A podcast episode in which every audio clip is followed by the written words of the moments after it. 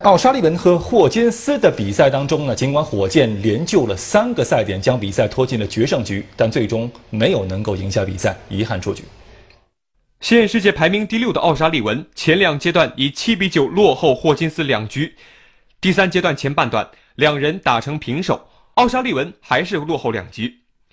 短暂休息以后，比赛越发精彩。第二十一局，霍金斯打出单杆九十四分，零封奥沙利文，并拿到赛点。背水一战的火箭在下一局以单杆一百二十四分还以颜色，挽救了一个赛点。第二十三局，他再度以单杆八十八分零封霍金斯。第二十四局，奥沙利文利用对手的失误再次获胜，并将总比分扳平。此时比赛已经耗时超过五个小时，